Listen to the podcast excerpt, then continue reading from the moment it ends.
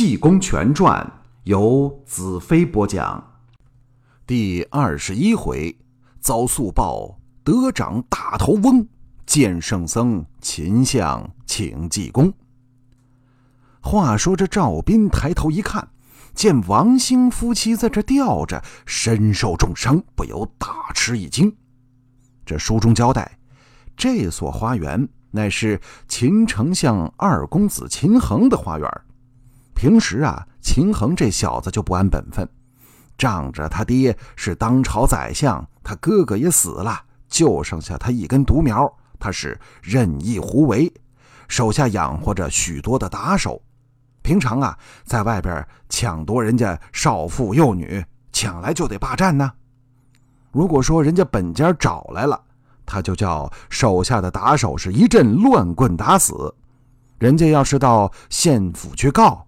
这衙门也不敢接这案子，都知道他是宰相的公子，因此呢，大家伙给他起了个外号，叫“追命鬼”。今儿啊，他正在花园里看书，但他看书啊，他也不看正经书，无非是什么淫书邪说，哎，小黄书。他今儿看的呢，正是唐明皇宠信杨贵妃，看到得意之处。他自个儿啊还拍案惊奇。旁边呢有管家秦玉，那是平常最得脸的人，就说了：“哎呦，公子，呃，怎么这么高兴？有什么得意的？”秦衡说了：“哎，你不知道啊，怪不得这唐诗有云：‘国国夫人承主恩，是平民骑马入宫门，却嫌脂粉无颜色，淡扫蛾眉朝至尊。’”这个杨贵妃啊，哎呀，果然长得好看呐。秦玉说了：“公子爷，你亲自看见了吗？”秦衡说：“混蛋，你这奴才，那是唐朝，这是宋朝，我怎么能亲眼看见呢？”秦玉说：“哎呀，我可知道有一个人比杨贵妃长得好，那真是天下少有，世上全无。我自打出娘胎。”就瞧见过这么一个美人那身材是不高不矮，模样不瘦不胖，这眉毛眼睛哪哪都好看。秦衡本来就不是好人，一听这话眼睛都直了。秦玉，你哪儿看见的？秦玉说了，咱们府门口有一个摆摊的王兴，他们家就住在木头市。那天呢，小人买了两张楠木椅子。想要雇一个人呐，挑到我家里去。偏巧啊，没人，我就上王兴他们家找他去了。一叫门，正赶上他媳妇出外边。小人一看，那嚯，长得那是国色天香，天下少有，第一等的美人。自打那天我瞧见，我就想告诉公子，这后来他一耽误功夫给忘了。秦衡说。不行啊，这好与不好，在王兴家，他能算是我的人吗？哎，你有什么主意啊？去把这美人给我弄来啊！我一定多赏你银子。秦玉说：“公子啊，你要这美人，她不难，你花二百两银子，奴才有条妙计，保管今天美人到手。哎，只要公子你舍得赏我二百两银子，我就替你出这主意。”秦衡一听，去。账房拿去，二百两银子到手。秦玉在秦衡耳边就说了：“只需如此如此，这般这般。”秦衡一听是哈哈大笑：“好主意，你赶紧把他给我叫来。”秦玉到了秦相府外边一瞧，只见王兴啊正把果摊摆好了，就说了：“哎，王兴，我们公子爷叫你，跟我来，跟我来。”王兴呢，赶紧托付看街的郭四帮着照应一下果摊他跟着秦玉就往里走。王兴还挺高兴，笑嘻嘻的，原打算嘿，估计能多卖几两银子，必是公子要什么好果子。等他来到花园里丹桂轩，一瞧见这追命鬼秦衡正在那廊子下边坐着，旁边站着几个家丁。王兴啊，赶紧过去行礼。哎呦，公子爷，您唤小的来，有什么吩咐啊？秦衡说了：“王兴，你家里有什么人？你多大年纪？照实说。王兴不知道怎么回事啊，赶紧说：“哎，公子爷，您见问了啊。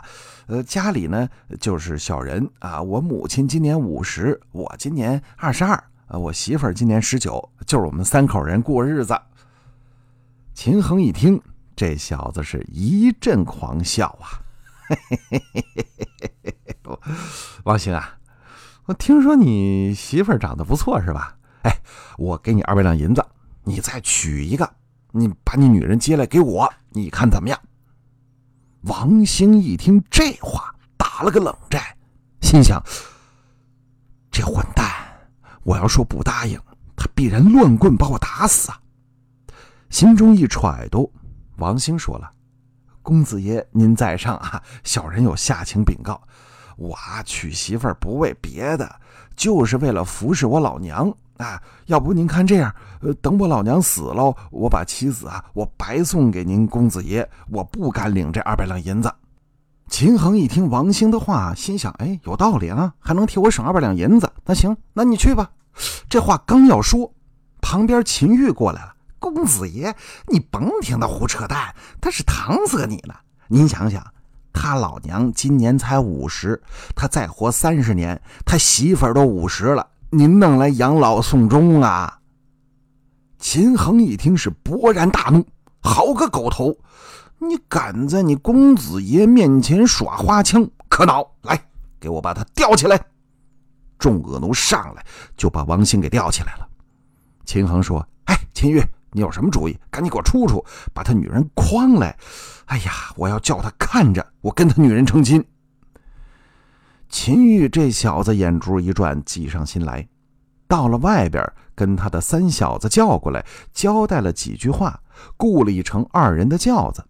这个三爷跟着来到王兴的住家门口，一叫门，王兴的母亲由里边出来。什么人叫门呢？这三爷说了：“哟，老太太，你不认得我了？我姓张，我是呃秦相府花园子干点小差事。”跟我王大哥，我们俩最好。今儿早起啊，我王大哥刚摆上果摊他就摔了一跟头，口吐白沫，不知人事了。我把他搭到花园子，给他请了个先生，正瞧病呢。先生啊，说他这病啊挺厉害，要他的亲近人在旁边看着才给治病呢，要不然不担这责任。我王大哥呢，就叫我过来把嫂子接过去看着。老太太一听也着急了，那也好，我我跟着也去看看呀。那三爷一听，赶紧拦着：“哎，老太太，老太太，您这把年纪了啊，那到那儿了，着急上火，再出点事儿更不好了。哎，这个不如啊，就让嫂子过去看一眼，没事您放心。”老太太一听这话也有道理啊，到家中啊，跟儿媳妇吴氏一商量，那吴氏也是知三从四德之人，听说丈夫病了，她也着急呀，赶紧换好了衣服，那那媳妇儿去看看吧。到外边说了几句客气话，上了轿子，抬起来直奔相府而来。到了花园之内，放下轿子，把帘子一掀，吴氏猛然看见在上房的廊檐下端坐着一位公子，而她丈夫王兴在一旁绑着。吴氏不知所谓何因呐，赶紧就说：“哎呦，公子，你是什么人？怎么把我男人绑上了？”旁边有家人就说了：“这是我们家公子，秦相爷之子，还不过来磕头？”吴氏尚未回言，只听秦衡说了：“娘子，你休要害怕，我呢本是一举两得，三全其美啊！不料王兴这个狗头，他不愿意。我呢是久仰小娘子的芳容，哎呦，今儿一见，真是倾国倾城之貌。”我想呢，你跟着王兴，无非吃些个粗茶淡饭，穿的粗布衣裳。我呢，就把王兴叫进来跟他商量。我呀，打算给他二百两银子，让他再娶个媳妇儿。哎，你呢，跟我，这不是一举两得，三全其美吗？二百两银子，他娶一个媳妇儿，他也用不了，还能发点财，又省得你跟他受罪，把你接来服侍我。哎，我呢，好意。跟他一商量，他倒老大不乐意，所以我才把他绑上了。吴氏一听这话，气的是峨眉倒竖，杏眼圆睁。公子爷呀，依我之见，你趁早把我夫妻放回，咱们万事皆休。你是当朝宰相之子，宦门之后，你家中姬妾满堂，你何必跟我们作对呢？公子，你理应行善积德，修福。这事儿要是被御史言官知道了，不单是你，连令尊大人都要被参吧。王兴也在那儿说：“哎呦，公子爷呀，我在你门口做买卖，从来没得罪过您老人家，您开开恩，把我们两口子放了吧。”秦衡这人是混蛋呐，一听这话，反而是冲冲大怒，吩咐一干恶奴把他二人给我吊起来打。手下人就把小夫妻两个吊了起来，用鞭子这一顿抽啊！这夫妻俩。也是把心一横，我就是让你打死，我也不能从了你。这事儿一直闹到了大晚上，秦衡只管摆着酒喝，又拷打二人。忽然听见他们东院相府闹鬼，手下人回报：“公子爷，快瞧瞧去吧，不得了了！”秦衡一听，赶紧吩咐家人：“前边提灯，快去看看。”他前边一走，其他的家人也要看看闹鬼啊！哎。大伙是一同撤了，这儿一个人都没了，只留下了王兴夫妻被倒吊着。王兴就说了：“娘子啊，连了你跟我受这样的委屈。”吴氏说：“也许该是我夫妻二人死在这儿，咱们死了之后啊，到阎王爷面前告他就是了。”小夫妻两个人正凄凄惨惨的说着话。忽然，从外边进来了一个人。王兴睁眼一看，原来正是探囊取物赵斌。王兴赶紧说：“哎呀，赵大哥，救命啊！”赵斌见王兴夫妻周身是伤，走过去，先把王兴由上边放下来，然后把吴氏再放下来，伸手解这王兴的绳扣，他解不开。原来呀，捆得太紧了，猪蹄扣捆死了。正在着急的时候，忽然从后边冲上了一个人，砰！一把抱住了赵斌。赵斌要使个脱袍式，把那人摔个跟头，自个儿好逃走。哪知道他用尽平生之力，后边那人就稳如泰山，把赵斌抱着是不能转动。到底后边的人是谁？为什么要抱住赵斌？